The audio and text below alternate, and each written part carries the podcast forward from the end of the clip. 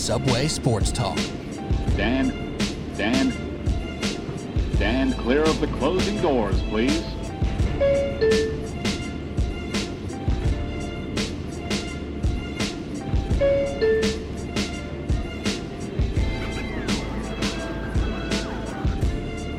All right, here we go. Subway Sports Talk. My name is Peter Kennedy, and I am your host. Thank you so much, as always, for tuning in to SST on Apple Podcast app, Spotify, wherever you listen to podcasts. We appreciate you the same.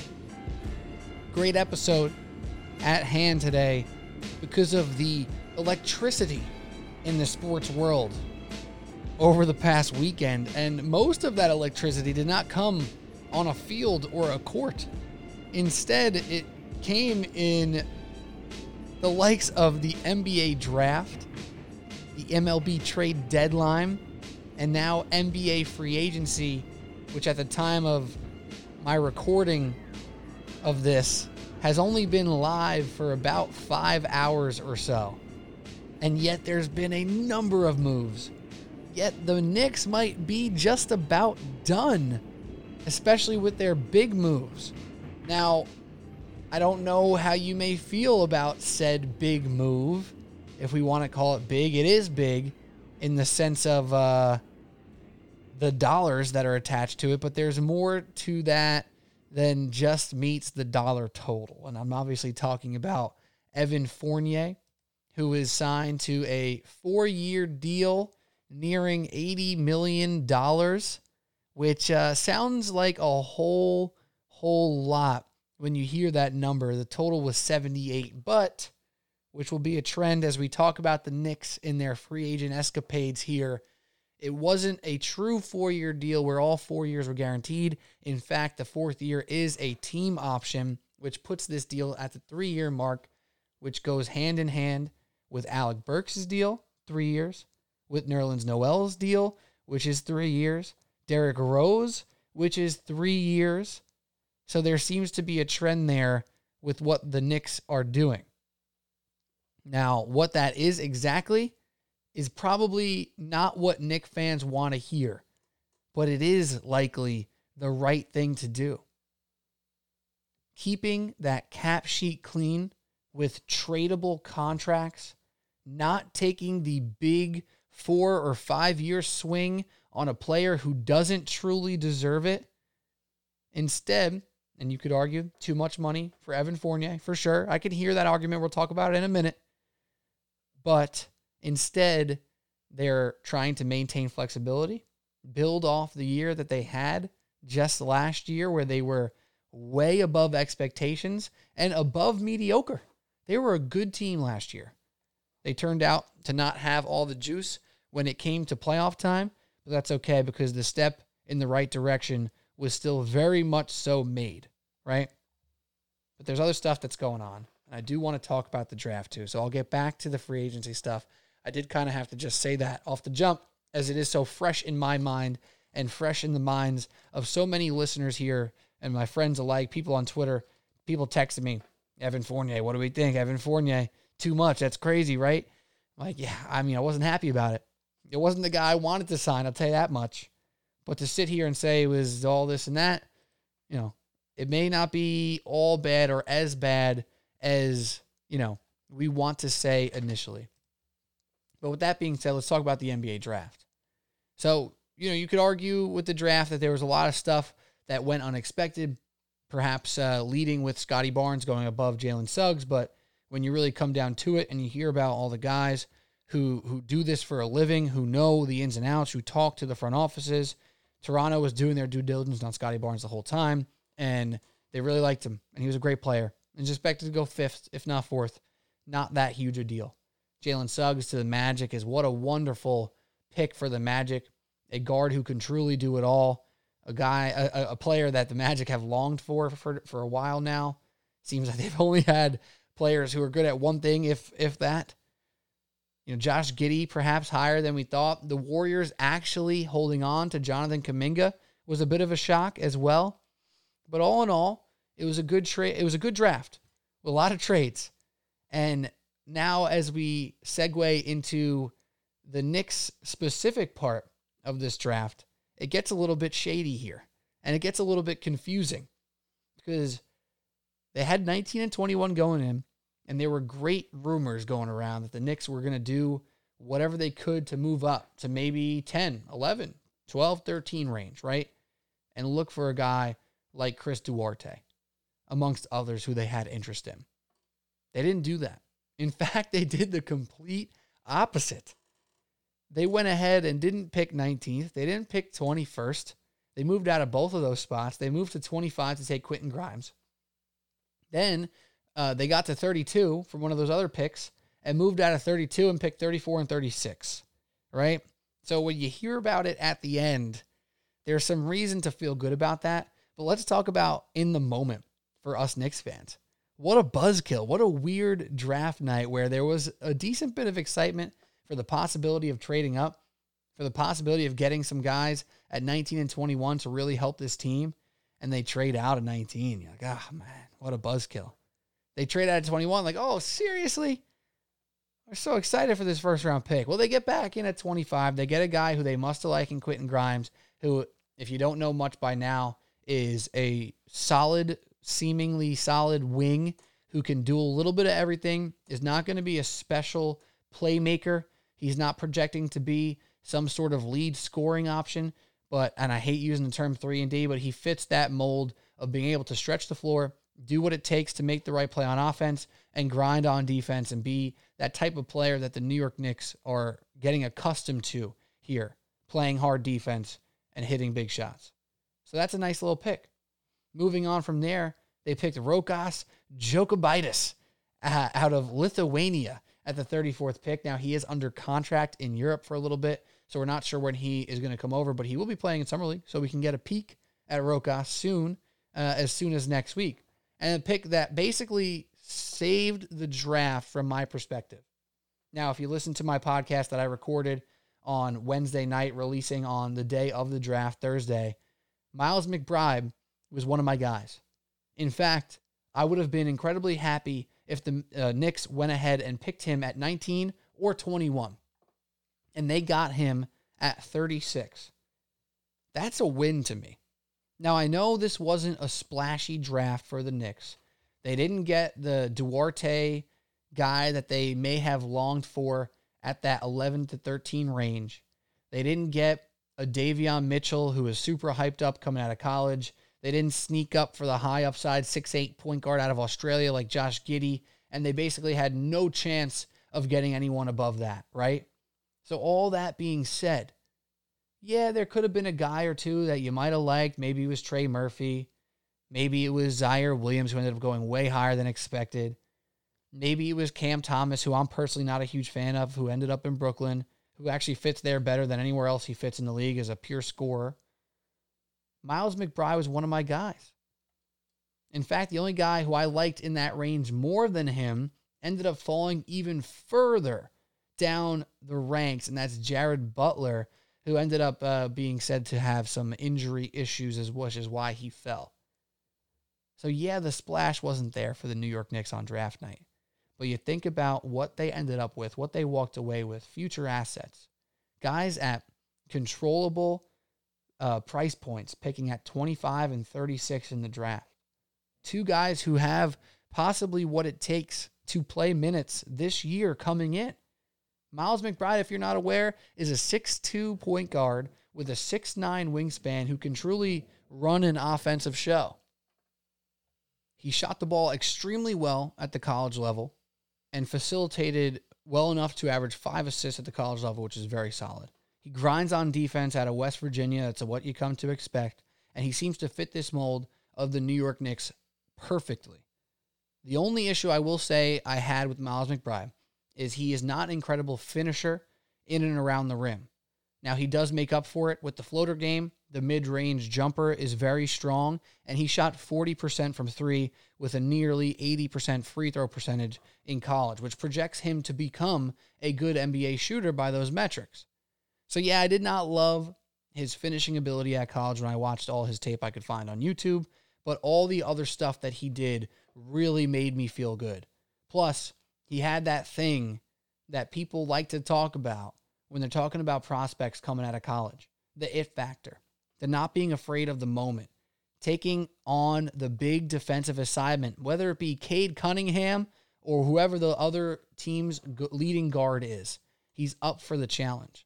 He's up to take the big shot. In, fra- in fact, he's ready to let it fly from three, off the dribble, catch and shoot. He has the whole three point shooting bag in his game. I swear I would have been thrilled if the Knicks didn't make any trades on draft night and they picked 19 and 21 and they picked Miles McBride at either of those spots. I would have walked away happy. I put it on the Instagram at Subway Sports Talk. I said it on this podcast. I was like, this is the guy who I like.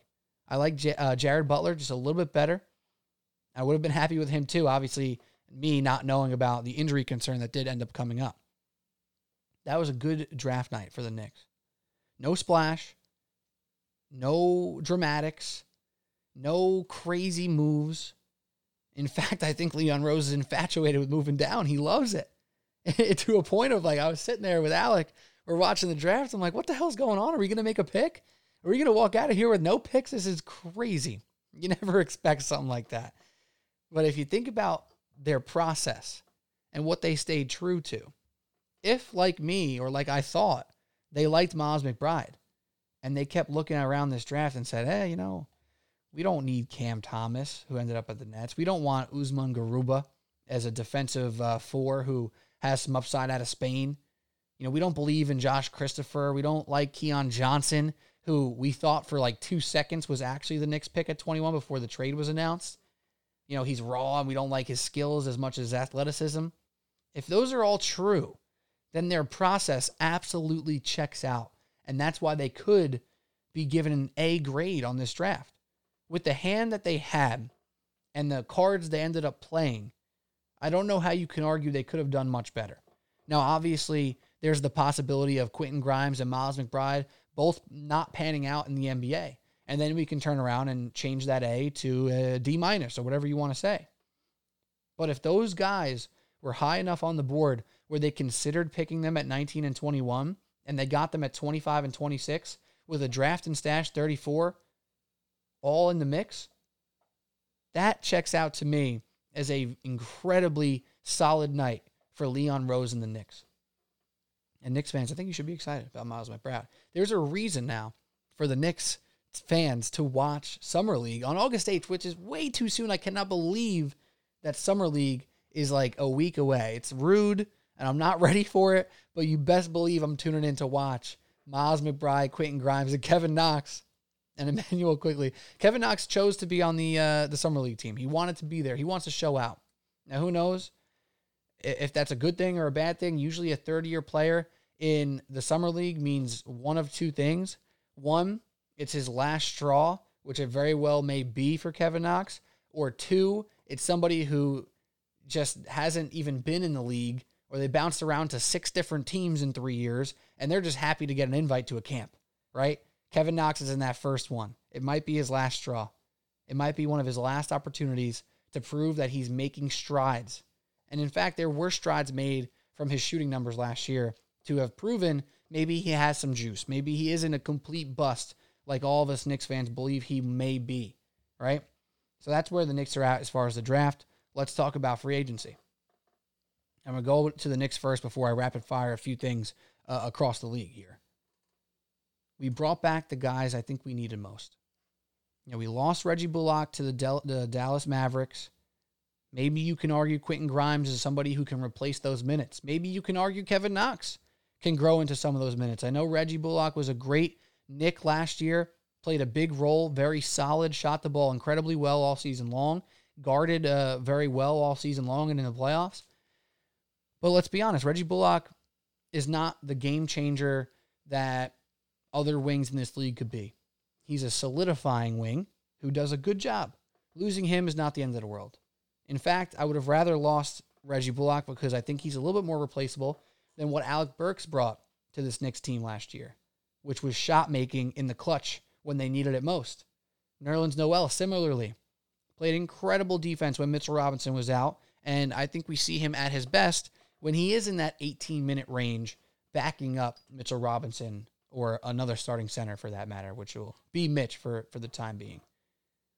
Same thing with Derrick Rose, one of the most important players, could be argued the most important player on the Knicks outside of Julius Randle, of course, who was an All NBA player, and also could be argued the most important player just flat out come playoff time, where Julius had a tough playoff run. You know, RJ was mm, fine in the playoffs for a guy in his first playoff experience.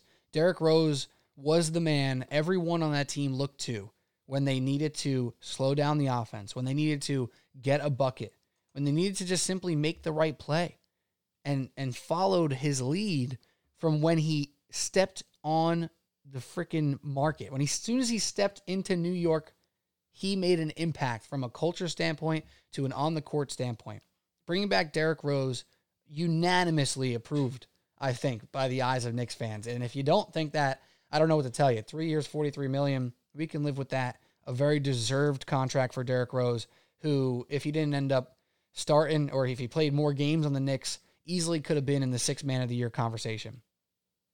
Now, the last straw here, and may not be the last straw, there's still some wiggle room. There's still some opportunities for the Knicks to sign someone else, which we could talk about in a moment. But the last thing that's happened to this point, 11:30 p.m. on Monday night, Evan Fournier signs four years, 78 million, with the fourth year being a team option that averages out to about 19 and a half million uh, average salary. That's a lot. That's a lot of money for a guy who perpetually has been a decent player at best. He's been a solid offensive player. I would argue above average offensive player for most of his career. But defensively, he's average to below average. Now, is that a guy worth spending 19 million on? Probably not. By my estimation, it's not something I really wanted to happen.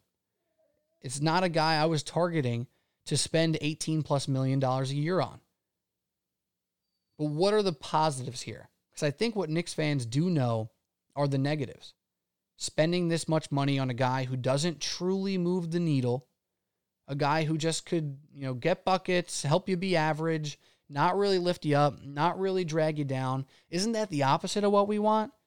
Don't we want to let our young guys grow and make the mistakes on the court so we can let them blossom moving forward? That's something I've said on this podcast for a long time.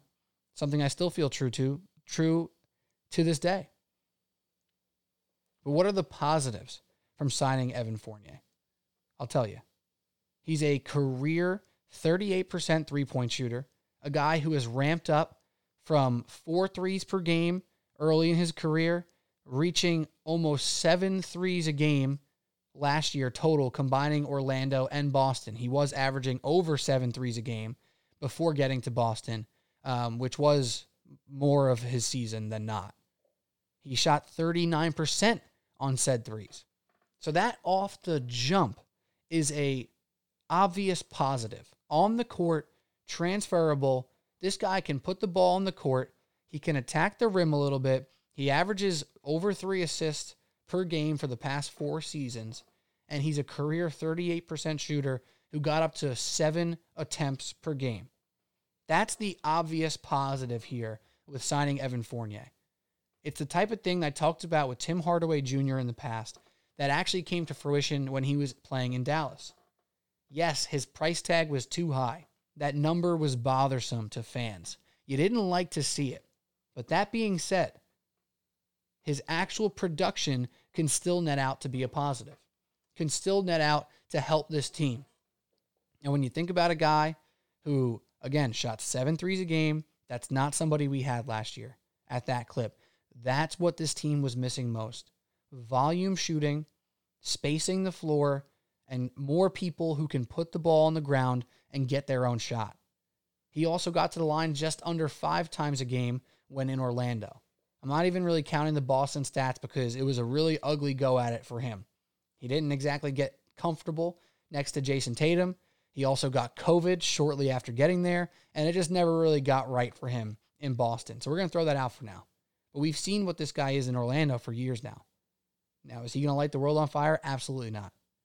But he is a guy who can knock down jump shots higher and more efficiently than anybody we had on this roster. So I might not like 19.5 average annual salary, but I do like adding a guy who can let it rip from the beyond the arc and also attack the rim, attack a closeout, run a little pick and roll, make the right read. And on a team that has great defense as a team and good defenders around him, a lot of the things that maybe made him feel average while in Orlando can be hidden, and we can look at those positives and actually enjoy them as Knicks fans. So that's my positive take. Because I think at the start of the day, the one thing I was saying was, damn, I really don't want to give Fournier 18 plus million dollars a year, man. Like, don't we know that this is not what you're supposed to do? But if you think about the full picture of this NBA, the full landscape of what a salary is right now, the cap didn't go up because of COVID and the pandemic and the money that was lost. With the new TV deal coming, the cap can go up a little bit. This is going to be an incredibly movable contract in the next three years. And worst comes to worst, when Nerlens Noel's deal is up, and Alec Burks' deal is up, and Derrick Rose' deal is up, Evan Fournier's deal is up if we want it to be, because that fourth year is a team option. There's clearly a plan in place with where they're spending their money, when they're spending their money, and they're not out here to give 28 million to a guy who doesn't deserve it. I love Lonzo Ball more than the next guy. But if you end up paying Lonzo Ball 28 million and now Julius Randle has 28 30 million and then RJ Barrett gets 25 million, you're now missing another elite slot, another possibility to get a special player. With Fournier at just 19 for the next 3 years, a guy who can be traded in the blink of the eye because everybody needs shooters. Everybody needs a 28 year old who can average 18 points a game efficiently. This guy could end up being a positive for the New York Knicks. And whether all that positive comes on the court in the Knicks uniform, which it very well might, as this team continues to grow and be solid on defense, being led by Tom Thibodeau, the true positive can also come from his contract that can get traded for future assets, can get dumped in a year for a first round pick, perhaps. There's opportunities that can help the Knicks team, again, whether it be Fournier in the Knicks uniform or what he can bring back in return in a trade. So, was this the most exciting pick? Was this the most exciting NBA draft in Knicks history? Absolutely not. Not the most exciting by one stretch of the imagination. But how many times have the New York Knicks won the headline, won the back page, made the big signing for a guy who was over the hump, who couldn't get it done anymore? That's not the case here. We're talking about a 28, 29 year old guy coming off two of his best shooting years of his career at the highest volume who can help this team instantly on offense he may very well be the best scoring option they have in the final couple minutes of a game, which may not be the best thing, but it doesn't take away from the fact that he is a positive offensive player in that regard. So I came in thinking I was not happy with this pick, but I'm walking away saying I love where the Knicks head's at. No rush, no big splash. Stay the course, keep getting better, stay flexible, the time to strike will be soon. It may be sooner than we know, but for now, it's imperative to build on the strong season last year, not fall down back into the lottery, stay positive, and stay patient. Because realistically, man, the Knicks do have a little bit of a luxury here in the sense that they don't have to rush. Being in the New York market, being the New York Knicks, there's always this feeling of they have to rush. They have to get the best player on the market. They have to do this. They have to do that. It's not the case. In fact, I would argue it's the complete opposite because of how they treated these situations in the past and how poorly it went, right? Think about how poorly things have gone for them when they took Derrick Rose on, you know, five years ago, not last year, but whatever it was, when Porzingis first got drafted. And when they made all those moves to try to make something worthwhile for Melo in his final runs as a New York Knick. None of those things worked out. In fact, they set back the Knicks over and over and over again. And Kyle Lowry is an awesome player. Is he ready to help push this Knicks team over the hump? I don't think so. Is Russell Westbrook going to push the Knicks team over the hump? He might not even push the Lakers over the hump. Right? So, if you're upset as a Knick fan right now, I tell you to just remind yourself how things have gone over the past 20 freaking years of our lives rooting for the Knicks. You know, Will Barton's a good player. You want to give him 18 million right now? Sure. It's just like Fournier. But you know what you don't want to do? You don't want to give somebody who deserves 18 million 27. That's where you lose it. And that's where the Bulls, I'm rooting for him. Lonzo Ball, I love that guy. But if he ties up the books, I don't know if he's a max slot guy. Not that he got the full max, he didn't. But I'm just saying he got more. He got a high number. You get Kyle Lowry, you go for Chris Paul, you go for these guys who have to help you in the next two years, right? Oh, after that, they, they start getting 38 years old. You gonna trust them then? The Knicks aren't ready to do that. They're not there yet. They're not ready for the big, big splash. They have to work there. And we're going to talk about it with the Mets. Some of the frustrations with uh, what happened with uh, the Mets at the trade deadline. People are upset with Steve Cohen not doing more. Well, he's going to do more. He's made that promise, right? He did not need to do it all in the first year. The Knicks are ahead of schedule getting to where they got last year. If they just started to spend, spend, spend like they needed to get every possible piece to make a championship run this year, then they're delusional.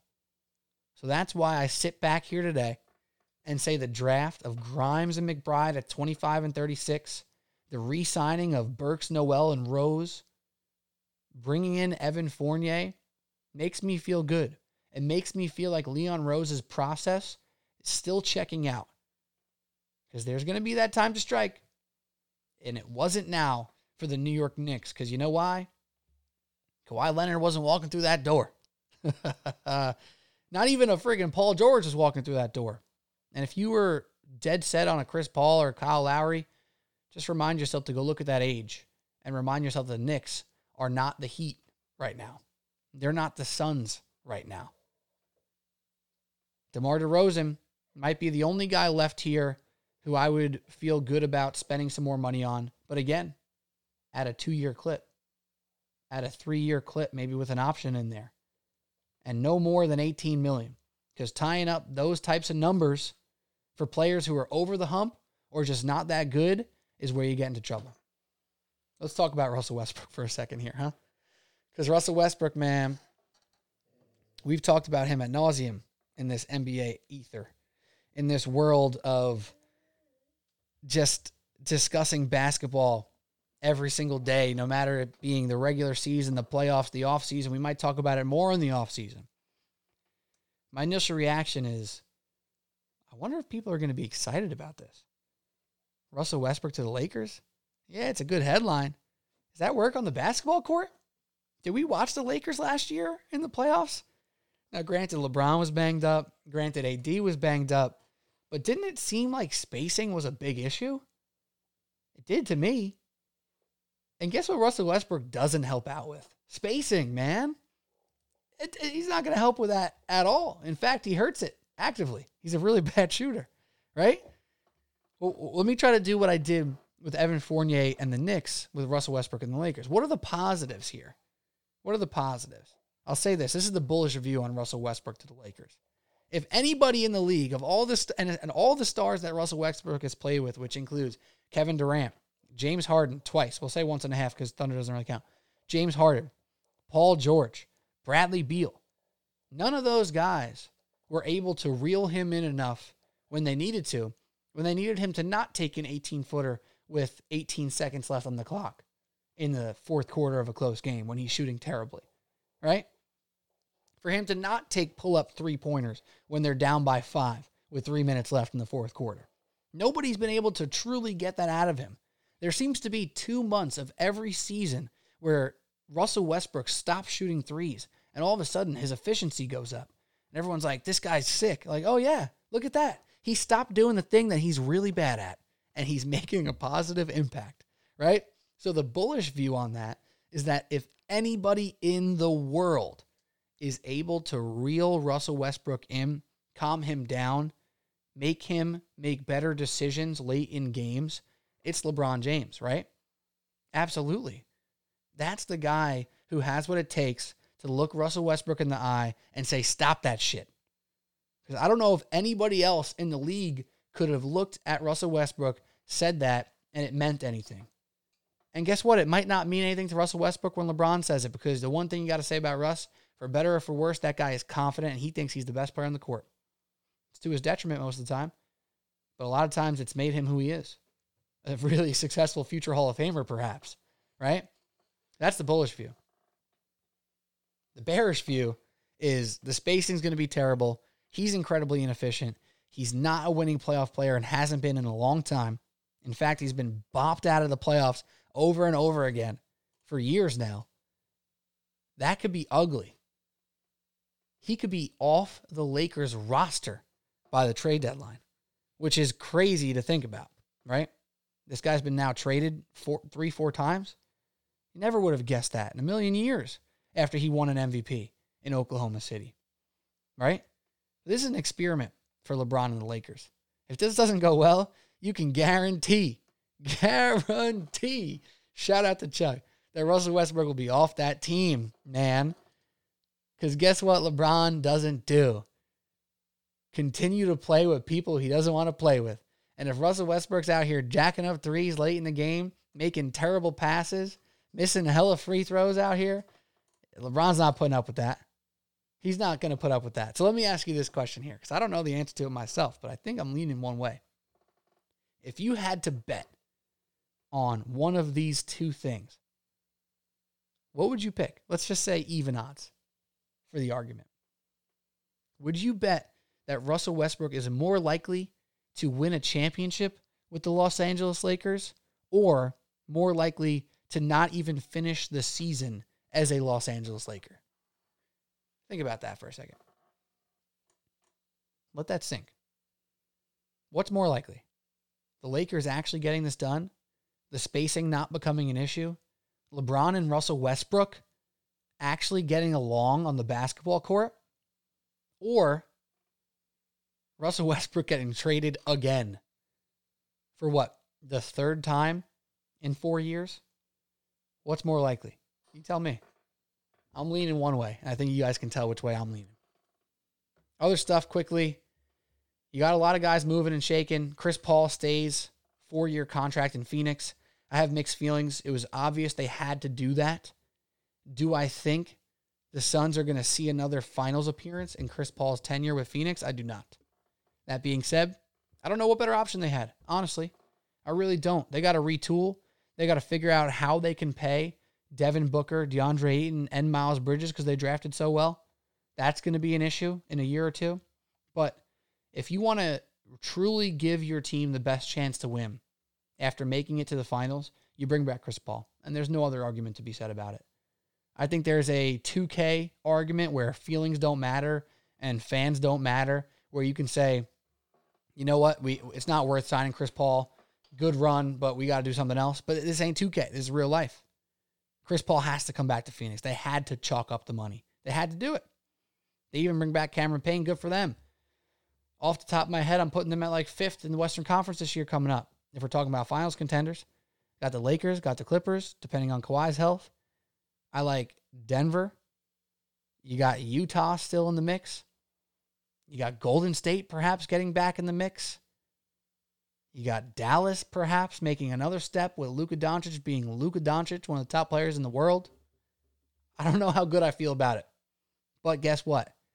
When you start the season in a couple months, you have Chris Paul on your side, you have Devin Booker, DeAndre, Miles Bridges, a bunch of good role players, and you think you have as good a chance as any. And we just saw it this year. Why not? One thing breaks their way, two things break their way. They could be back there, but I ain't betting on it. A couple more interesting things. Gary Trent Jr. stays in Toronto. That's the type of guy who I would have loved to target as the New York Knicks, but he gets paid, man. Good for him. He gets he gets a nice dollar amount, and he wasn't exactly available to many others.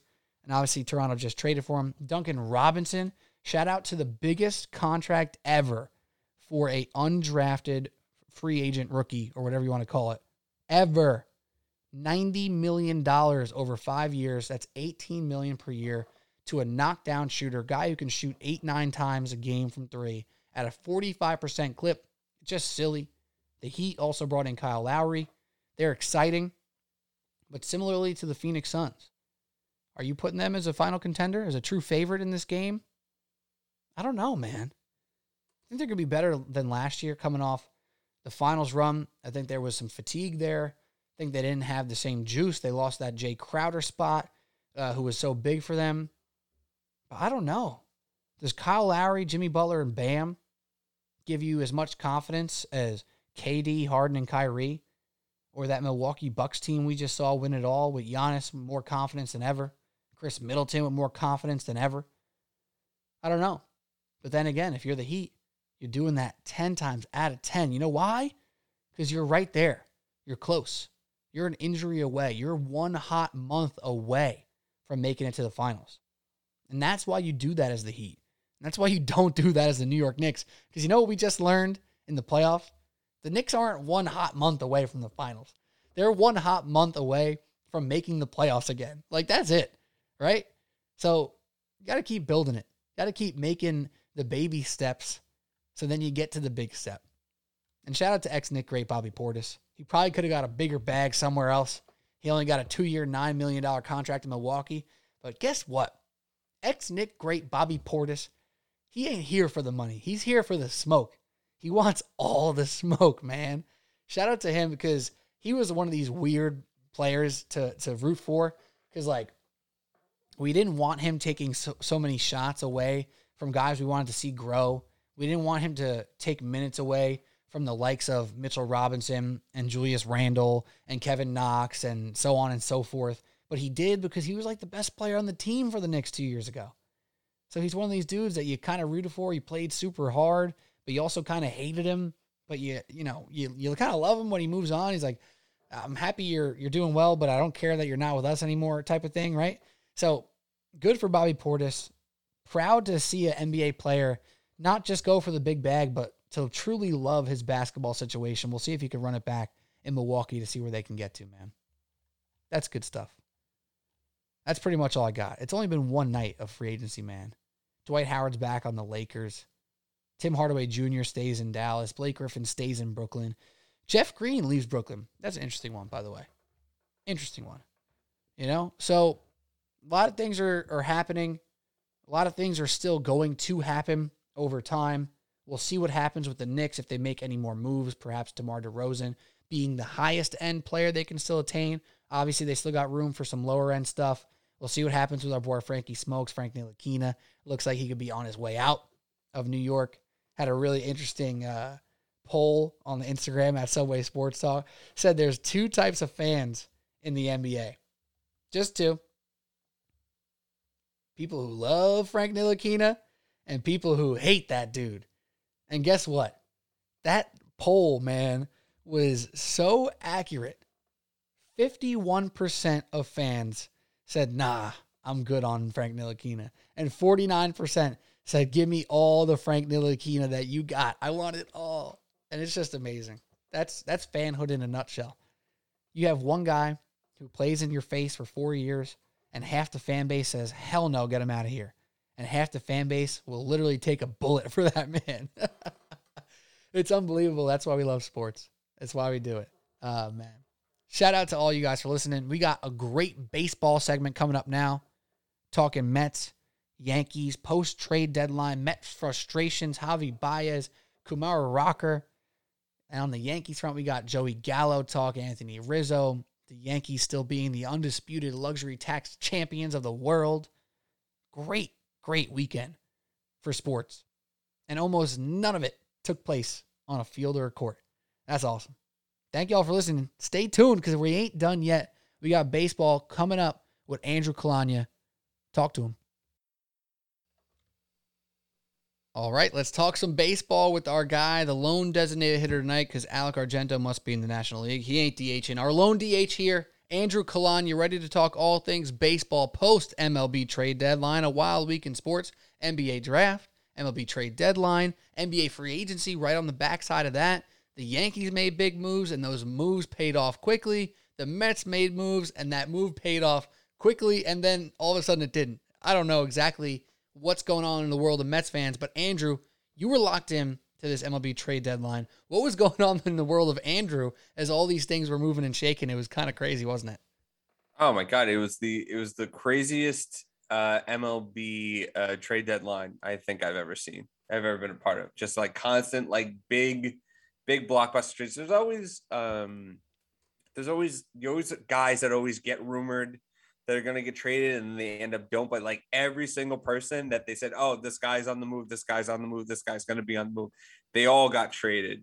And it was, uh, you know, it it was very hard to kind of keep up with with all the news because it was just coming bam, bam, bam, back after back. But the topic that I am most interested in actually this morning um, when I was watching the uh, USA versus Japan, did you see those bullpen carts mm. that uh, that they that they're bringing the guys out in? I baseball like if there's a trade acquisition that they need, the Yankees need to acquire this bullpen cart that Team USA was was bringing out. It's a gigantic batting glove, and the guys like, sitting in there, they're just getting carted out in the field. It's fantastic.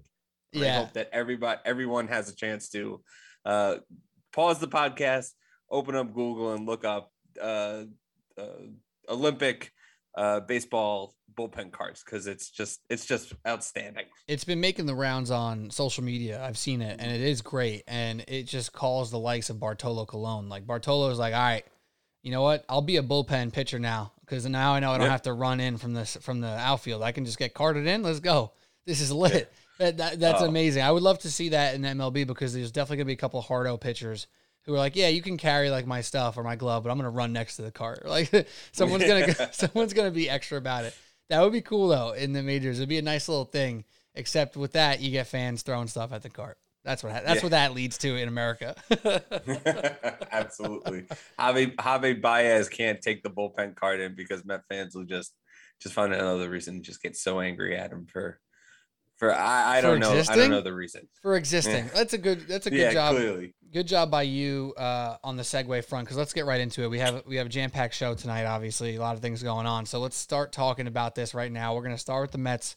We'll talk about uh, the Yankees after that, of course. And you know, it, it, throughout the process, we'll mix in the likes of Scherzer leaving the Nationals for the Dodgers, Kris Bryant not being the Cub who made his way to Queens, Rizzo making his way to the Bronx. All that stuff will be covered at least a little bit, but we're going to start and focus on the Mets for this very moment. And we were talking a little bit pre-show, Andrew. We're talking about Mets fans being like seemingly upset by this trade, right? There seemed to be a jolt of energy when Baez was first traded to New York. It was exciting. Everybody knows Javi Baez. He's a World Series champion. He flashes an amazing glove. He hits for power. But it seems like there's this moment in time now where Mets fans are sitting here being a little bit too smart for their own good in the sense that they know he's not a perfect player. In fact, he's very flawed in one category that I sit here and say is very important. And all the analytic folks out here in the world will also say, not that I'm saying it first, but you get the point, is very mm-hmm. important. His on base percentage is not good. He doesn't get on base very well. And I think Met fans are looking at that and using their frustration, taking it all out on Javi Baez. They're taking out their frustration on Lindor on Javi Baez. All this guy yep. has done is got here, helped win one game for us, and then we've had a couple rough ones for the Mets. And now we're all of a sudden everyone's pissed at Baez for getting traded to the Mets. I don't quite understand it. So, using your incredible baseball acumen, can you please give your two cents on this trade, what it means for the Mets, what type of player Baez is, and how he can impact um, winning baseball despite that big OBP number being not so big, in fact, being kind of little. Yeah, and I you totally hit the nail on the head on Met fans taking out their frustration on Lindor on Baez because they see it as oh we only got this guy because he's buddies with Lindor and you know he told them to trade here and you know if Lindor has a good uh, first half, I think you Met fans would 100% spin it the other way around. It's like, oh, Lindor, he's doing so great. Now he's going to bring his buddy here, and they're going to they're going to keep doing great things together. But now they see, you know, and Baez is, you know, he's Francisco Lindor light. He, you know, uh, minus he has a little he has a little more pop than Lindor, but he's a great defensive player. He's a very high energy player. Um, and he's got he's got a lot of power. He's now tied with he instantly became tied with Pete Alonso for uh, team leader in home runs when he by just by just coming here. Um, and then hitting that uh, that home run in uh, his first game. Unfortunately, the Mets. Oh, they came back and won that game for Cincinnati, but they haven't won uh, since then. I think they're still losing right now. But uh, he's a he's a great player. He's a again, everyone was kind of expecting Kris Bryant, and then you got you get Javi Baez, and again, he's not the perfect player. He's not um, a superstar. I you know I wouldn't call him a superstar. I would call him a very good baseball player, and I think that's what the Mets needed. They needed a spark on offense to be able to to uh, you know kind of get it going and you know that and that's exactly who Javi Baez is. He's a he's a high energy guy that will spark the club and is at you know if everyone in you know Chicago is right everyone in the clubhouse said that you know he's a beloved kind of a guy in the clubhouse too so it's not like he's going to come in here and pull a Cespedes and be you know a kind of a pariah in the clubhouse. I think he brings guys together. I think it's everything the kind of Mets have needed since they've looked flat on offense for uh, a lot of the season. And then uh, the, another point that Met fans, you know, want to bring up that said, "Oh, we we traded in one of our top prospects for him," but again, uh, in Pete Crow Armstrong. Um, and, and, you know, while that's true, he was number five on the Mets uh, prospect list and he's traded. But the Mets have a, a lower third of baseball uh, farm system, right? They still have, you know, that's if one thing that the Mets don't do well at the moment is that you know uh, develop players. Or there, there's there, you know, it's a new regime, and you know them not signing Kumar Rocker wasn't uh, a good Oof. start to this new re- new regime. We'll but um, Crow Armstrong, he's not the caliber. He's not like Met fans are going to see in five years. They're going to see like Jarred Kelenic um, you know, that kind of type of player. You know, Pete Armstrong, he might be a an okay everyday major league ball player, but he's not a superstar level guy that Kelenic was um, when they traded him for Diaz and Cano. So um, I think it's a whole combination of things. There, Met fans are upset about the, the the prospect capital when they shouldn't be, and they're upset about that he's not Kris Bryant or they're upset that you know Lindor is getting his buddy when he hasn't technically earned quote unquote. I'm doing air quotes here physical uh, motion on a on an audio podcast. Uh, you know, his buddy, for instance, he didn't earn it. Um, Lindor didn't earn it by uh, you know bringing his buddy over. So, but Baez is a is a perfectly defensible uh, move by the Mets, and and I don't think they're going to come to regret um, picking him up as a rental. Yeah, it's interesting because depending on what where the vibe of the team is at the moment is going to dictate how you feel about this trade.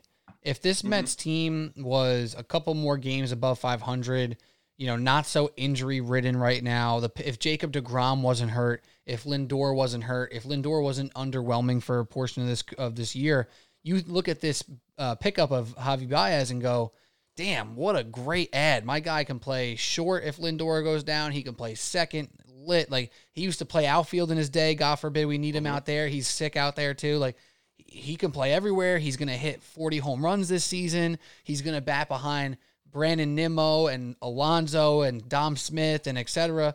Like these are all positives, right? But now because of mm-hmm. the frustration of this team, you know, underperforming despite still being above 500 for now. I say for now because it doesn't feel great, right? With that main factor of this underwhelming record in a shit division, it makes everybody only look at the negative. Uh, this guy isn't Kris Bryant. This guy isn't, um, you know, some top... have a higher base percentage, and right, or they didn't, or they didn't go out and get a pitcher. But then I ask you, outside of Max Scherzer and Jose Berrios, who is this top tier pitcher that got traded? Because there wasn't one. And first of all, Scherzer didn't want to come to the Mets. He didn't want to come to the Yankees either. Um, he wanted to go to one of the West Coast teams, and you know, there was a point where everyone thought that uh, you know he was going to San Diego. We all thought that was a done deal. Then the Dodgers come out of nowhere and get him and Trea Turner, which is like kind of solidifies them as like. I'm pretty sure that the Dodgers. if they weren't if they weren't if they weren't the best team, uh, they didn't have the most talented roster before, and they definitely have the most talented roster now. So like they're like the overwhelming favorites to to to be in the World Series and to make it. But like the Mets weren't getting Max Scherzer, and if you were gonna, and if you saw the pro, if you're upset about Pete Crow Armstrong uh, getting Javi Baez, you should look at the prospect capital that the that the Blue Jays gave up to get Jose Bar- Berrios, and the Mets would, you know, that's to cost. That would have been the comp would have been Alvarez and Mauricio, and that's it. There's your farm system, Mets fans. Like, mm. the, there was no way that it could happen. And all the other pitchers that were out there, um, are Andrew Heaney types. They were all back end of the rotation guys, and the Mets have that have those in spades. You know, we got a, so base, our whole rotation know, is back of the rotation guys right now. Yeah, you know, exactly. You have Rich Hill, uh, McGee, and uh, you know Taijuan Walker and Stroman are coming back down to earth, and you know they were always going to come down to earth. And Carrasco made his debut, and he pitched pretty well. Like that's enough. That's enough starting pitching to hold down the fort.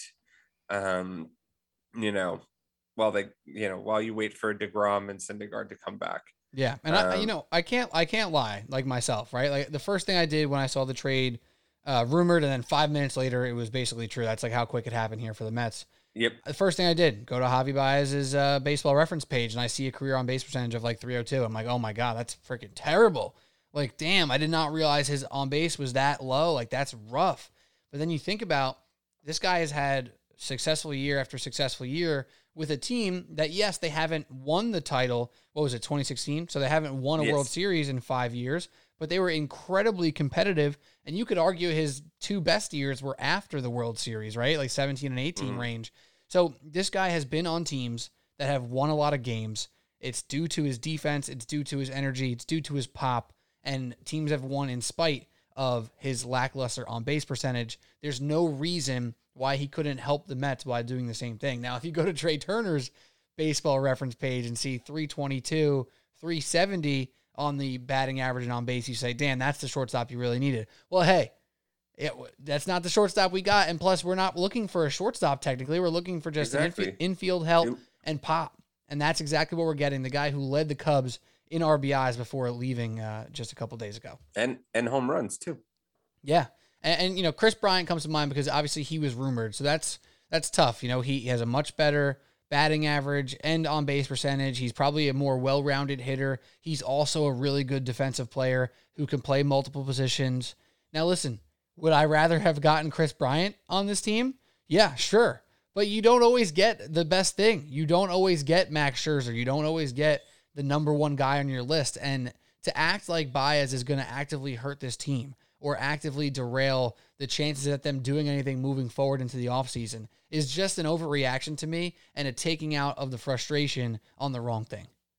Exactly. I could I honestly I couldn't agree more with what you said. And, and again, and and Kris Bryant's a good player too, but people forget that like 2020 Kris Bryant was, you know, he had a he had a pretty bad year in 2020 and you know, he, he's come back but he hasn't reached that uh, level that he was in 16, 17, 18 um, and even 2019. So, like, while he's had a pretty good year as well, but um, you know, Baez has again. The Mets aren't looking for someone with a, a high on base percentage. They have plenty of those guys at the top of the line. They're looking for someone to give the clubhouse a spark. They're looking for someone that can that can uh, ignite the offense a little bit and give that that more that much more needed power. And you know, and while Bryant, you know, he still has double digit home runs. Um, he wasn't a slouch at, at the plate, but by is clear that the the superior power hitter um, between the two. So uh, again, I I don't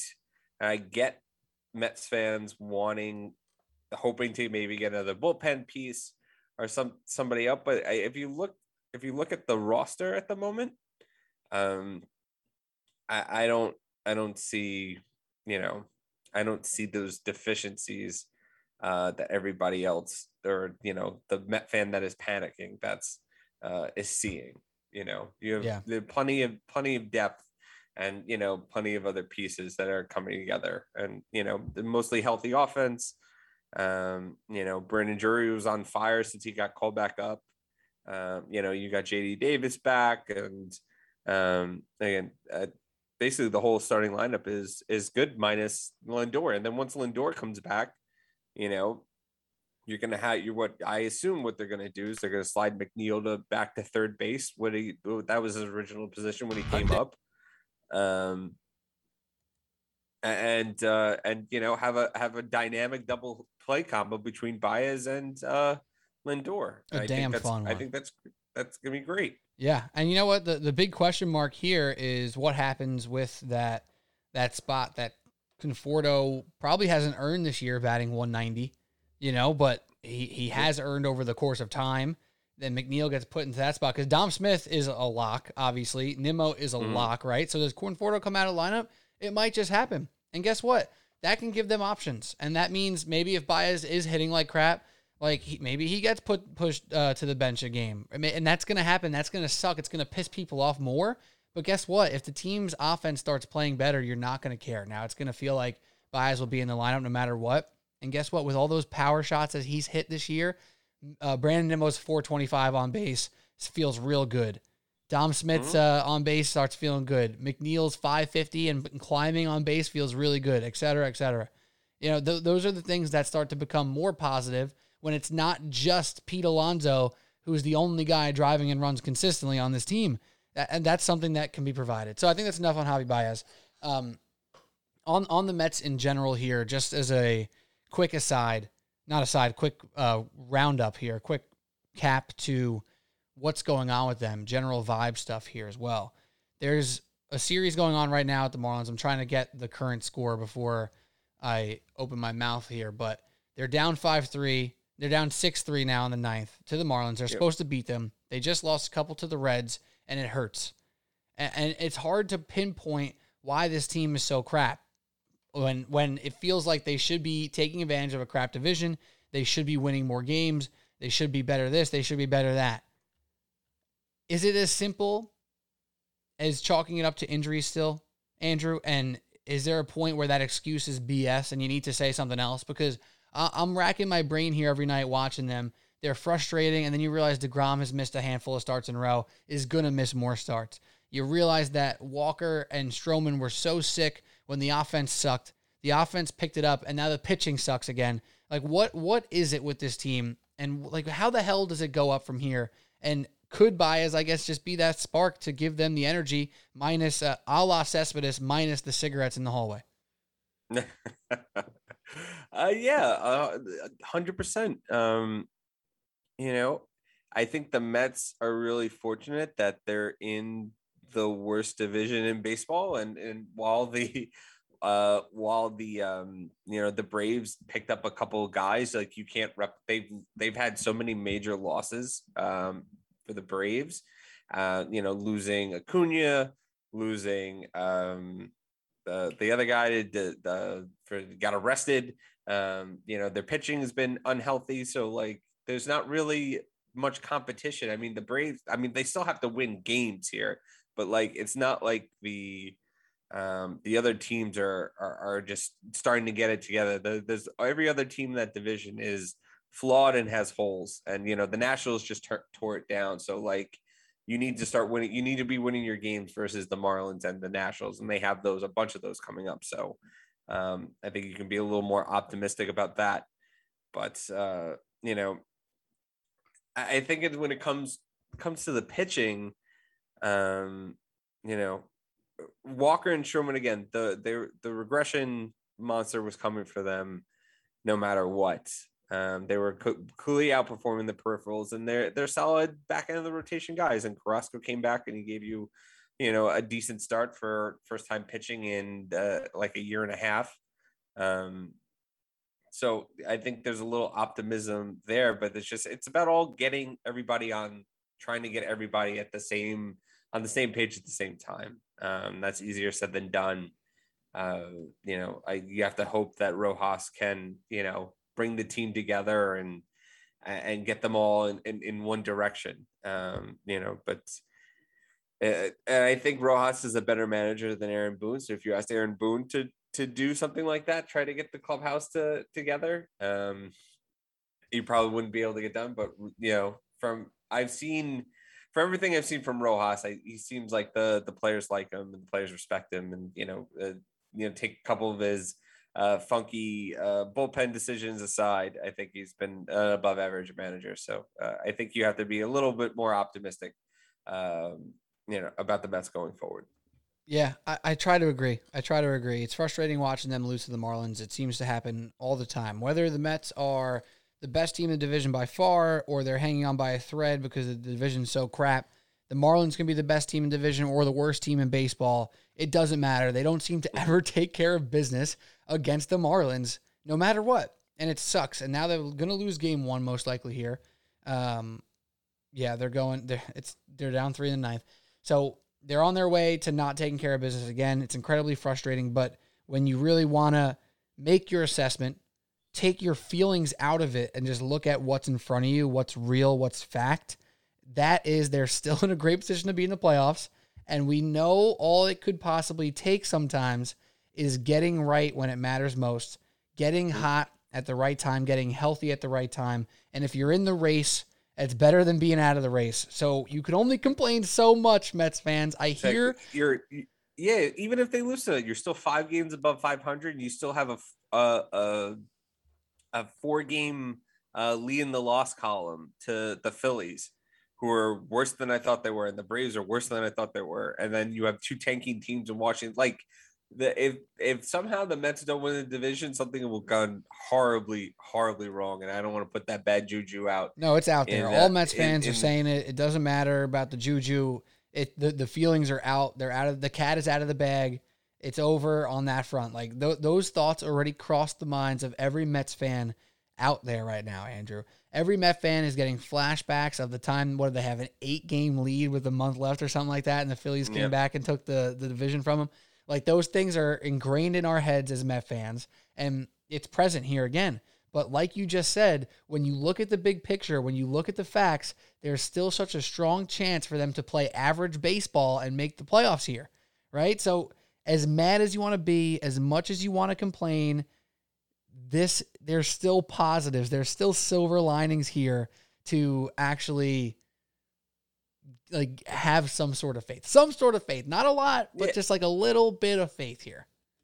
Yeah, exactly. And you know, and what Cohen said, you know, before the deadline, he's like, I'm willing to go over the luxury tax, you know, but like the luxury tax at 210 million. So he's like, I'm willing to go to 240 you know, but I'm not willing to go to 211, you know, so it's not like the Mets could have made, you know, unless you were going to make big splash at the big splash at the big splash, which they can't do unless you were going to uh, absorb all the money, but looked like teams were looking for more prospect capital. The Mets just don't have that farm system right now, and that takes time, you know, right. to build up. And, and I think the Mets will be more active in free agency come the off season, but nobody wants to talk about the off season right now. So Not like, there yet. You know, there wasn't there. You know, there wasn't the the big splash move. I guess that Met fans were kind of expecting. Right. Um, you know, to happen. It's just not where the it's just not where the farm system is at the moment, and it's just not the it wasn't the right time, and nobody wants to hear that, especially you know being a first place uh, first place team, and I know what that feels like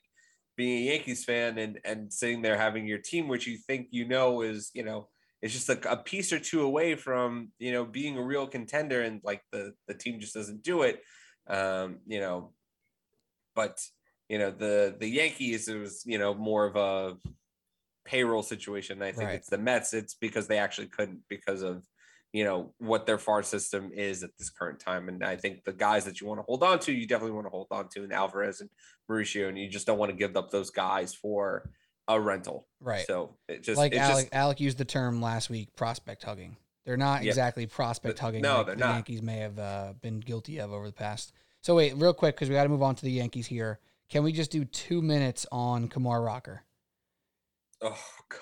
I know it's like it's like a another thing because that's we didn't even mention that in the frustration of Mets fans mixed into being upset with Lindor and Steve Cohen and now Kumar Rocker and the team being bad and injured or average and injured, whatever you want to say, comes this first round draft pick that was everybody was so excited about. One of the rare college baseball players that people just heard about because he was so electric at Vanderbilt, right? The Mets pick him and they can't get a deal done. Now there's a million sides to the story. There's the Mets are being cheap again side. The Mets misplanned how they're going to spend money on their draft pick side. There's the Kumar Rocker hid his injury from um, the team side of things. Now, I assume, just me being the rational person that I try to be, that it's probably a little bit of both, right? Like Kumar Rocker's Yeah. probably not completely blameless in this thing going sideways. And also, the Mets are definitely not blameless in the sense that they probably could have made something happen no matter what. And it maybe they did make a mistake in their planning or allocation of uh, draft pick money. So, what is your take on this? Is it as big a deal as Met fans are trying to make it seem, or does this happen more often than we even hear about? And this guy happens to be a big name in a big market. Oh, it, it's a it's a little column A, a little column B. I mean, you can 100% blame the the people making the draft picks that if you know if they they were they were setting money aside to give him an overslot bonus because I think the slot value of the first round pick was like 4.7 million dollars or something like that, and they're prepared to give him like a six million dollar signing bonus. So that affects. So knowing that that's what it's going to take to sign him, you you're selecting other guys in your other rounds that you know because you only have so much you know draft money that you can spend. So their you know their second round pick, uh, Calvin Ziegler, slot value was 1.6 million. They signed him for 910 grand.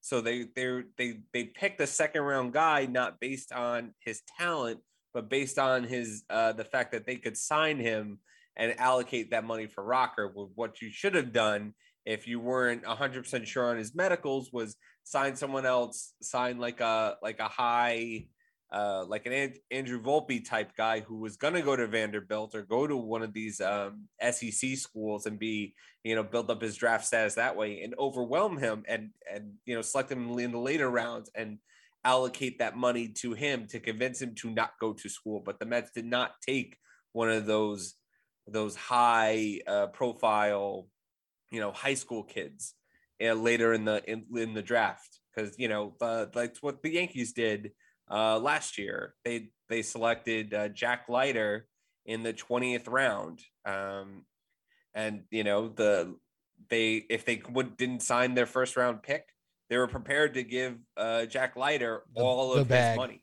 Yeah, and, to, for to reference, Jack Leiter was to just Vanderbilt, and then Jack Leiter went second overall to the Rangers. yeah. I was say for re- for reference, he was just the second overall pick, correct? Yep, second Yeah. overall pick, and went to the went to the Texas Rangers. So I think there that was a great job by you of kind of explaining how some of that stuff works. It's the most unique draft thing that we have going. I'm I'm sure Mm-hmm. there's another dra- maybe like NHL has a little bit of something going on there. Does the NHL have anything like that with their draft? I know it's weirdly like in the middle of the season or something. Yeah, and they, they and they they pick college guys who are still in college, so they're Right. still playing like active active college hockey while um, being signed by the the teams that draft him. or- exactly. or, So- in some so- of the other some of the other like European leagues and stuff. Like uh, hockey's hockey's way weird, and we don't have time to get into. Oh yeah, but but I'm just saying I didn't want to neglect another Yeah. draft that's unique, right? Because the drafts that we know most are the NFL draft and the NBA draft. Now, what they've recently added to both NFL and NBA drafts are the um, possibility for players to enter the draft basically and not sign an agent, and they can pull out before it actually happens. That's the most intricate it gets at NBA and NFL level. The two drafts that we pay attention to most. At the MLB level, it is a completely different story. There are so many unique scenarios. Like think about the Kyler Murray one, probably being the most famous in the Yep. past decade plus, maybe ever, right? Where he was Mhm. drafted incredibly high, what number four overall by the A's, and then drafted number one to football. So like, you know, that's unique, right? But Mm. th- that's a great job by you of explaining the intricacies of why teams try to do what they do. The Mets definitely are not blameless for that exact reason of those that money allocation. That being said, Andrew, and I you did you kind of started to cover this, but not definitively.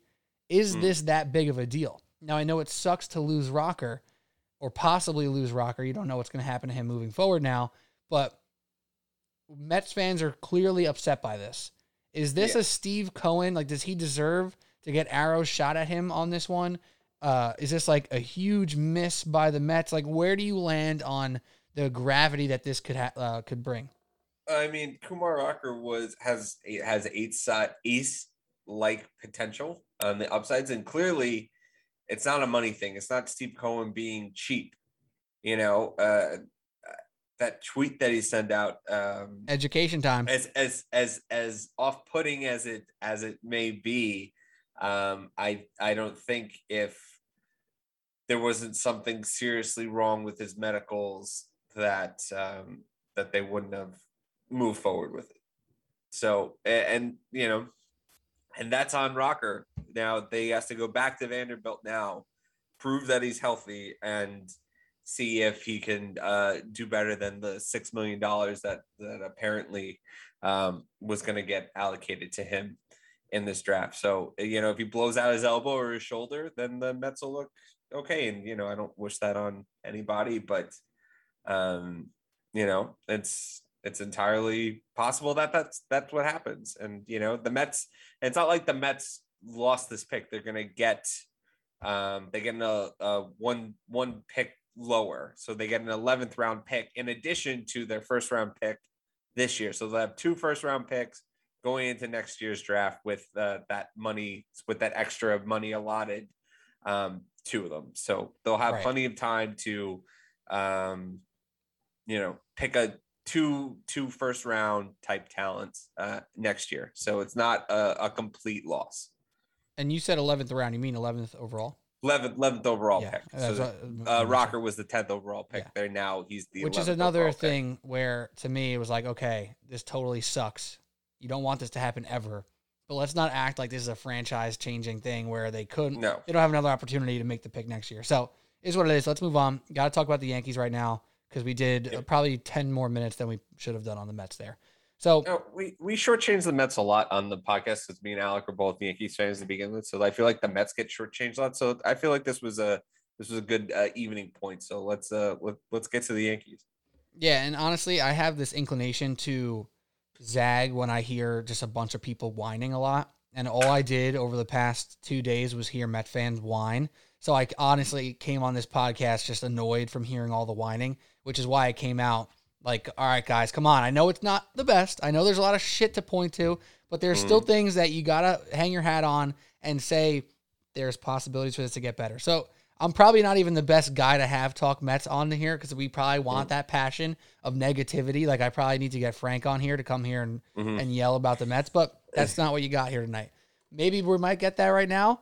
But actually, sorry, last week we would have gotten that probably on the Yankees. But today we don't have to get that, Andrew. Is that so? Anthony Rizzo, very exciting. Joey Gallo, probably wasn't enough by himself. I heard a lot of whining from Yankee fans when it was just Joey Gallo getting traded to the Bronx. Now that Rizzo is there as well, the excitement seems to be back. The energy is full for in, in the room for the Yankees, for players and fans alike. Are you feeling good? How how good are you feeling? I should say, because I know you're feeling good. How good are you feeling post deadline with a little bit of boom booming energy in the Bronx. If uh if I was gonna give the the Mets a, a grade at the deadline, I gave them a B. So if I'm gonna give the Yankees a grade, I'd probably give them an A minus. Um, you know, I the biggest problem with the Yankees offensively was they're all their right-handed hitters, and when they got Gallo, everyone was just like, "Oh, great, we have one, you know, solid left-handed hitter that can fit in the middle of the lineup." And then when they traded for Rizzo, we were like, "Holy shit! Now we have two legitimate left-handed hitter, uh, left-handed bats that can be legitimate threats in the lineup and balance out the lineup like a, a one through five of LeMahieu, Gallo, Judge, um, Rizzo, Stanton is like a that's that's a line that's a that's a solid that's a solid one through five as anywhere in in baseball. Um, I give them the minus because uh, as as everyone saw, um, we posted on the SST uh, Instagram page that uh, Yankees luxury tax champions, and they are still the 2021 luxury tax champions. Everybody, they um, so the Cubs paid all of Rizzo's salary. The um, the Rangers paid all of Joey Gallo's salary. The Angels paid all of Andrew Heaney's salary, and the Yankees had to continue to give up um, decent prospects. Um, I won't say that the you know the Yankees have one of the better systems, so they have these glut of lower level guys with you know, decent upsides, but are they're, you know three or four years away from the bigs at most. And a lot of times, those guys fizzle out, and you know that's the kind of trade that you make um, if you're the Yankees. But at the same time, you didn't even have to give up those guys if you were just willing to take on the salary. And Hal Steinbrenner, uh, Cashman came out and said, you know, Hal was, you know, he was willing to go over luxury tax. Clearly, he wasn't. And I'm getting tired of Hal Steinbrenner peeing on my leg and telling me that it's raining because it, that's it's just not that's just not what's happening here. Like I'm like he thinks Yankee fans are dumb, and uh, it that I think that annoyed me. You know, as happy as I am to get Rizzo and Gallo and to actually get those meaningful upgrades that I guess we were clamoring for for the first half of the season, just kind of that just it it leaves a a a little bit of a bitter taste in your mouth after the fact, knowing that you didn't even have to give up the guys that you gave up. Is if is you know if the Yankees would have just done what the Yankees are supposed to do and just take Pay on a couple salary extra and million, right? That's yeah. So could could you argue though? I mean, uh, yeah, I don't know. I guess it's a it's a six of one, half a dozen of the other situation. Could, like, could Yeah. you argue that's good business as well though to save the money? Because then that could, in theory, make them feel more comfortable about spending more freely in the off season. Like, is that a possible zag that makes sense here, or is it simply like the Yankees did everything in their power again to make sure they saved like a couple million dollars? it, again because the luxury tax it's not it's a taxation after you go over the fact. It's not a taxation on the 210 million dollars it's a taxation on what you go over. So it's a and the yankees would have been like a third time offender but the, know what the dodgers dodgers are are, are uh, a third time offender. And know what they did? They they added max scherzer and trea turner Yeah. and they they were they were they're at the upper upper of the luxury tax. They said you know what? Winning world series is more important and more profitable. sa- and profitable than saving money. It's it's and that and that and That's where the just- side it's- comes. That's where the side comes. Yeah, So that, that's fine. I think that's important to get out of the way first because it's not something to me to be neglected by Mhm. Yankee fans and baseball fans alike. And you know what's funny too to to give a quick cross sport comparison as I tend to do. It's perfect timing because NBA free agency is going on right now. And go for it. can you just imagine like a true hard cap in baseball? Because like there's a hard like not it's not a hard hard cap in in basketball because of uh, the flexibility. If you re-sign somebody who you already had on your team, you can go over, etc. There's still a luxury tax situation for basketball too. It's a little more cut and dry though. Like you don't have teams operating in completely different realms. Like in baseball, you have the Dodgers operating in a absolute different universe than like 12 to 18 teams in the league, which is just insane. The Yankees are somewhere still towards the high end of that universe, right? Like they're they're only uh, a, fl- a few planets away right now from the Dodgers, and it still feels like there's a huge gap between where they are and the Dodgers are right now. I just can't even imagine in other sports like that allowance to take place. It it really makes baseball unique, and it makes it almost hard to to ever feel sympathy towards a team like the Yankees or a team like the Dodgers because you look at a team like the Rays whose payroll is what? Like is it 60% Something like that. is it 60% It's of it's, like it's under it's it's uh, and, and but that that's the thing too is so that you have all these these owners that are running the teams like a like a like it's their only business, but they should be treating it like it's like it's they're playing real life fantasy baseball, you know, and they just like the Dodgers are doing. They're playing like it's real life fantasy baseball. They're playing to win. They're playing to, you know, keep their competitive window, and they're making smart moves too. So they know Corey Seager's going to be a, a free agent at the end of the year. So yeah, this, even taking on, okay, we're going to take a hit now, but now we have our shortstop for next year. We now have Trea Turner. We can let Corey Seager walk at the end of the year since he's going to be a free agent, and now we have our shortstop, and we don't have to go out and sign somebody. We have yeah, it. We it's have like a chess it's like a chess move honestly. Yeah, it's it's crazy. It's crazy how well the Dodgers are doing. They're they're performing at this Rays like level where they're just developing all this talent, but then they're acting like the mid 2000 Yankees and they're spending and spending and spending. Like it's that's the team you want to root for. That's the absolute like perfect situation. And I know when Cohen came on um, for the Mets, not to bring it back to the Mets, but that's the type of organization that he wants to build, and that's exciting to you know. It, it's a it's a rough going for for the Mets at the moment, but that's the type of organization that he wants to build, and it's the part of the reason why they didn't go out and and make the trades that Met fans wanted to make because you're gutting your system. You want the you have to build up the system first, and then you have the guys to go spend. So that that's and I feel like that's how baseball should baseball teams right should be run, and that's a good and not point. the way and not the way that the the Yankees are currently being run at the moment. Yeah, the Yankees are kind of like teetering at this high end point without making the splash that you build for that moment, right? Mm. Like in theory, Steve Cohen, you could say, is doing the right thing by not rushing to that point of overspending because they weren't ready for it yet, right? The Yankees have been teetering that point. In theory, they should have been waiting for this time, for this moment, maybe exactly, or maybe it was last year exactly to, or you know, COVID year aside, perhaps, but Mhm. um, that might have been the year for them to make that splash. You kind of sit 2019. you sit Yeah. below the luxury tax for a reason. So when it's time to go above, you let it rip, right? So hey, Yeah. listen, there's frustration on that front for sure, but at the same time, this team just got better overnight, and that is exciting in many other ways. And there's Yeah. juice, there's juice amongst the Yankee fans that was all friggin' rotten sour a couple weeks ago.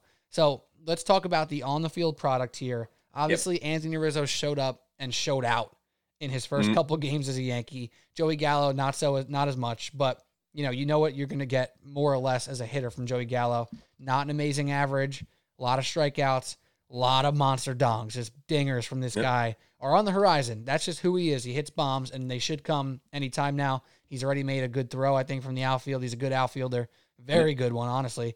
So let's talk about the on-field product. How much more confident do you feel about this team's playoff odds and just being competitive now that the team has restructured a bit? Oh, the, the I, I honestly like getting getting those two guys and being those major pieces. Like they didn't just get like a Joc Pederson, like left-handed guy. We're like, okay, you can bat in the lower part of the order. And so, like you got two legitimate middle of the order lefty bats to balance out the lineup, and like it makes their lineup, I, I think, the best in the American League.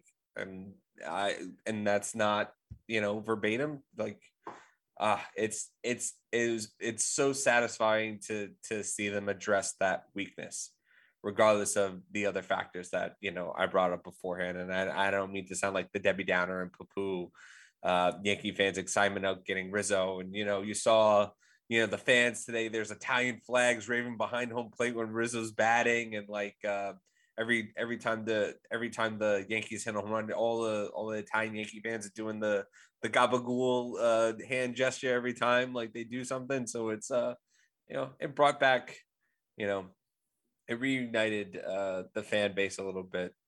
And you know the the the balance in the lineup is just exactly what you were looking for. It, for it brought back thumbs down vibes. yeah, yeah, it did. It really did. So, you know, the on-field product that I have, you know, watching Rizzo hit that like 460 foot bomb in Miami was like the most satisfying way. And I know Gallo's going to get going too.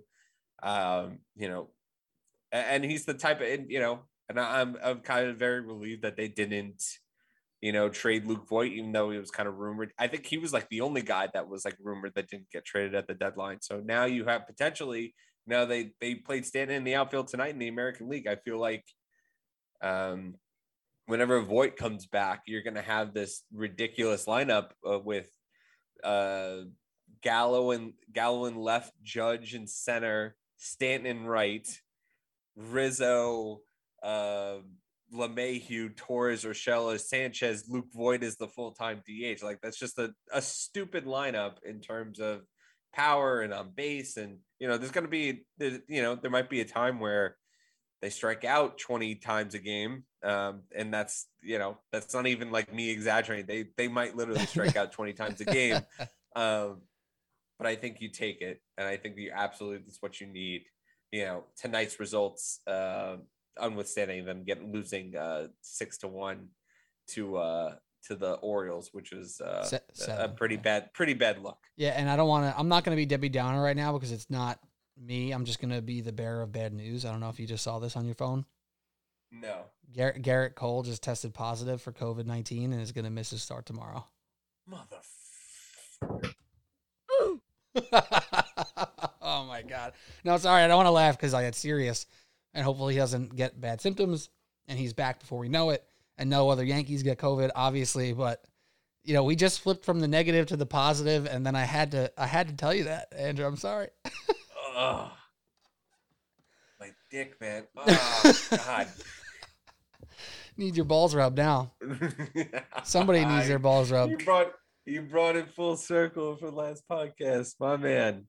Oh, that sucks. That sucks so much. Yeah, I'm sorry. Let- let's Um, let's not talk We'll about see- that we'll right now. we'll- though, yeah. No, we'll see. Well, again, um, I think he's vaccinated, so uh, I'm pretty. I'm 99 percent sure he's vaccinated. So hopefully, if he's not showing any symptoms, he'll only miss a start. Right. He's not going to be like Judge. Um, you know, I'm not going to get into it. From from all intents, and- for it looks like he's not. He wasn't vaccinated, and he missed the uh, majority of the most important stretch that the Yankees uh, needed him. So Yeah. um, Yeah. So That's, hopefully, uh, it That's won't, all you got to say about that. Yeah, Yeah, yeah, that's- that's exactly. tough. so so hopefully so hopefully Cole only missed a start or but Right. um, yeah, that ah that that That stinks. a- that yeah. I don't know I don't know who's gonna start tomorrow then. Um, Yeah. you know, and the, the thing is, uh, German went just Herman just went down, and he was pitching really great. Taillon just won AL uh, pitcher of the month. He he pitched to like a one point like 170 ERA for like the month of July. So he won AL pitcher of the month, and he's been pitching great. And Montgomery's been pretty consistent all year. So those guys have been pitching pretty well. And uh, Cashman said Severino and um, Kluber will be back anytime between the last week of last week of uh, August and first week of September. So, um, you know, I don't think you can count on those guys, but um, you know, obviously losing a Gerrit Cole in the same way that the Mets lost deGrom, um, a setback that that's never a good thing. So Yeah. So yeah, Um, it could be it could be worse. It could be worse for sure. So let's uh, put a bow on the Yankee stuff here, and I just got to ask you this question because there's been contention points with the Yankees lineup uh, for a while now. For years, you can argue when they decide to stick Brett Gardner in the four hole just because they needed a righty lefty righty lefty action, and Yankee fans are furious. It's like, do we really need a lefty there that bad that we're going to put Gardner at the four hole? Like it, it was definitely a point of contention amongst Yankee fans if it Oh. was absolutely necessary, if it was something that had to be done, and now it has been done in the right way, seemingly. Now, take me through this real quick because when Gallo first got traded over before Rizzo, I got the sense from Yankee fans that that same frustration still existed. Like, okay, another guy who's three outcomes, he's going to strike out a crap ton, he's going to hit home runs, and he's not going to really change the dynamic of this lineup. Do you believe, though, now that it seemingly was done the right way with the addition of Rizzo, that this was absolutely the right way to go? Like, just say Rizzo was a righty. Would you be mm-hmm. same exact player, same exact statistics? Would you feel like there's a big difference there? Like, how do you feel basically about the Yankees' adamancy, if that's a word, to go righty lefty now that they actually have the pieces in place? Well, I think I think it does make a difference. And even even though Rizzo's game, it's power on base, and he doesn't strike out. I think he he now has like the second lowest strikeout rate on the team coming in. So I think it's like a fifteen percent. And Gallo, in, in comparison, Gallo strikes out like thirty two percent of the time, and that's a career low for him this year. Um, and uh, uh, you know, Judge and Stanton strike out around twenty five to twenty seven percent of their plate appearance each and Anthony Rizzo strikes out like 14 15%. So he's the he's the you know patient guy who gets on base and he just always makes solid contact. So he's the he's the type of guy you do want. Um I think him and Gallo were the two best uh, and you know him and Turner obviously those were like the three best position players that were dealt um at the deadline and the Yankees got two of them and just so happened that they're they're batting lefties and and again um, you hit the nail on the head on uh, point of contention by Yankees fans because I I bitched on this podcast many a time about Brett Gardner batting third, Didi Gregorius batting third just for the sake of left-handed. Like those guys again, or Aaron Hicks batting third. Um, those guys had you know those are all they're all nice baseball players, and I like Aaron Hicks more than uh, I know Alec does, and I know a majority of Yankee fans do. But he had no business batting third uh, in the Yankees lineup. So putting Gallo there, putting Rizzo there in the middle of that order is just it's it's exactly what you want as a as a Yankees fan and and um and, and it's not like they're miscast. There's a type of guys those are middle of the order bats and they just sink in so well with the rest of the team. And I again I know Gallo is a high strikeout guy, but he also plays excellent defense and he also hits the the ball just all over the field. He's not even just a pull hitter. He he does great against lefties and righties.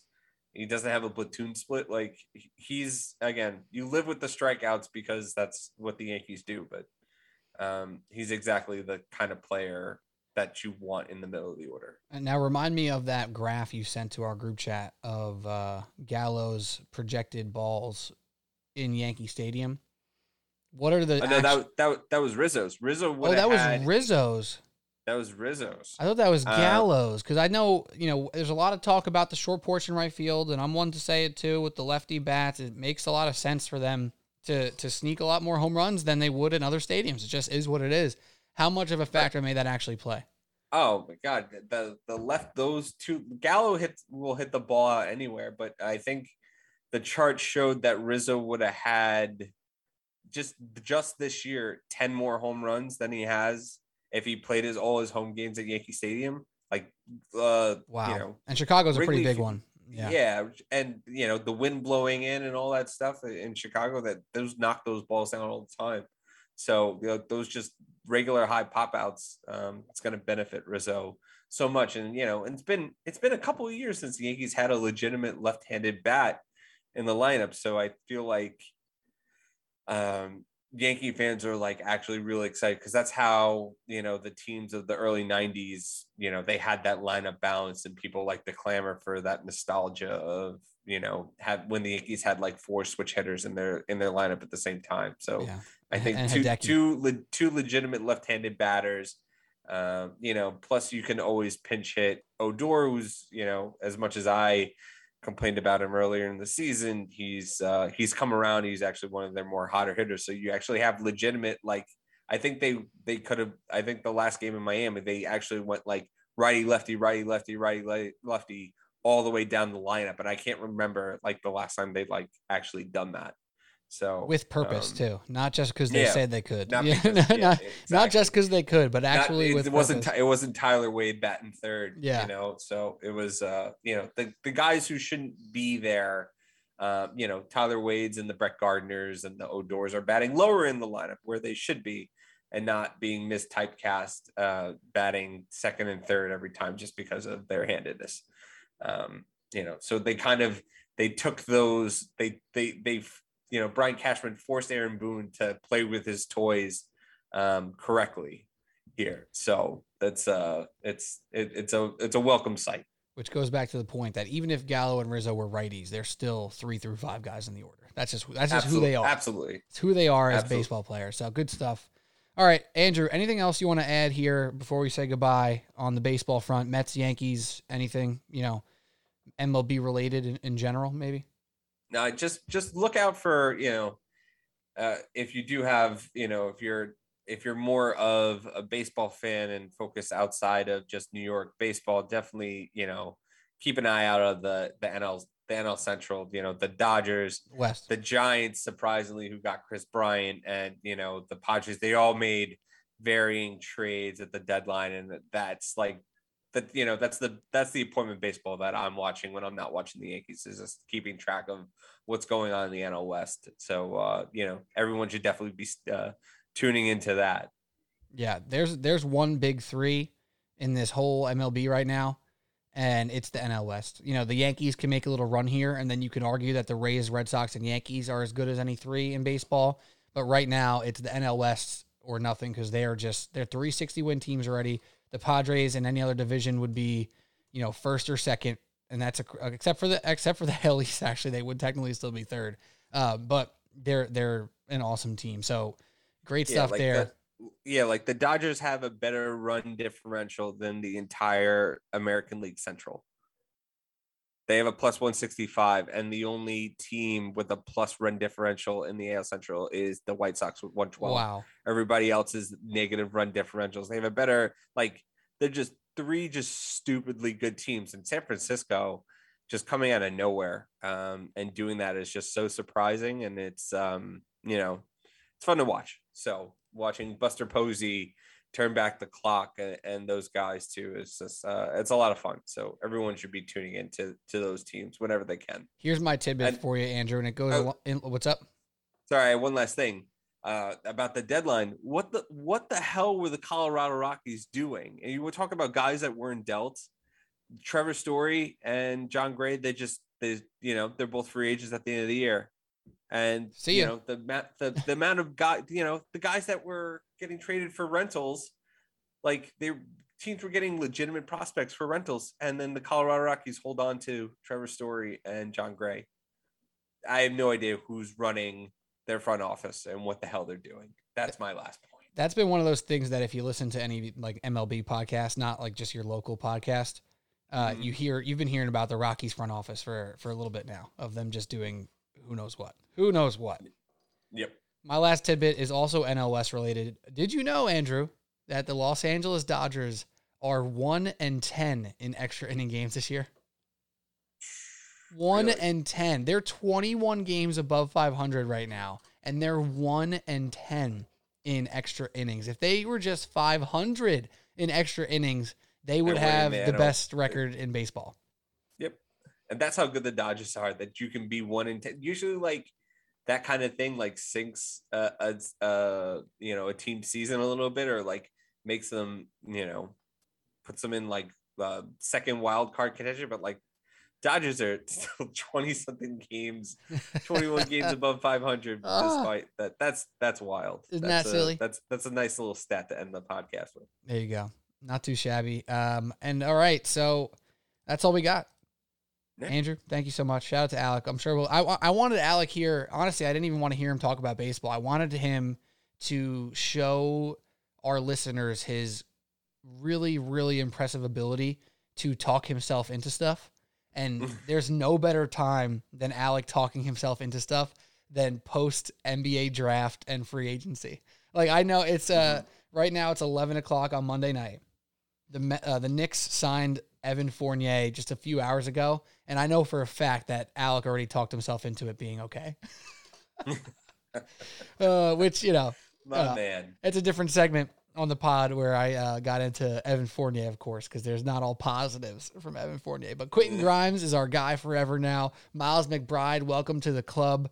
Deuce McBride, that's our guy too. And I wanted to hear Alex just talk himself into all the Knicks moves. It's just it's a beautiful thing when he does it because he could be a terribly pessimistic fan, and then he can also tune tune up the optimism Just, like just like no drink-. Just just chug the like uh, do like a funnel of the Kool Aid and Exactly. just just just put it inject it directly into his veins. All right, man. Andrew Kalanya at underscore Swirls Barkley on the Twitters and the Instagrams. Of course, at Subway Sports Talk uh, on Instagram and on Twitter at Subway Sports Talk TLK. That's all we got on the baseball front. Cheers, buddy. Take it easy.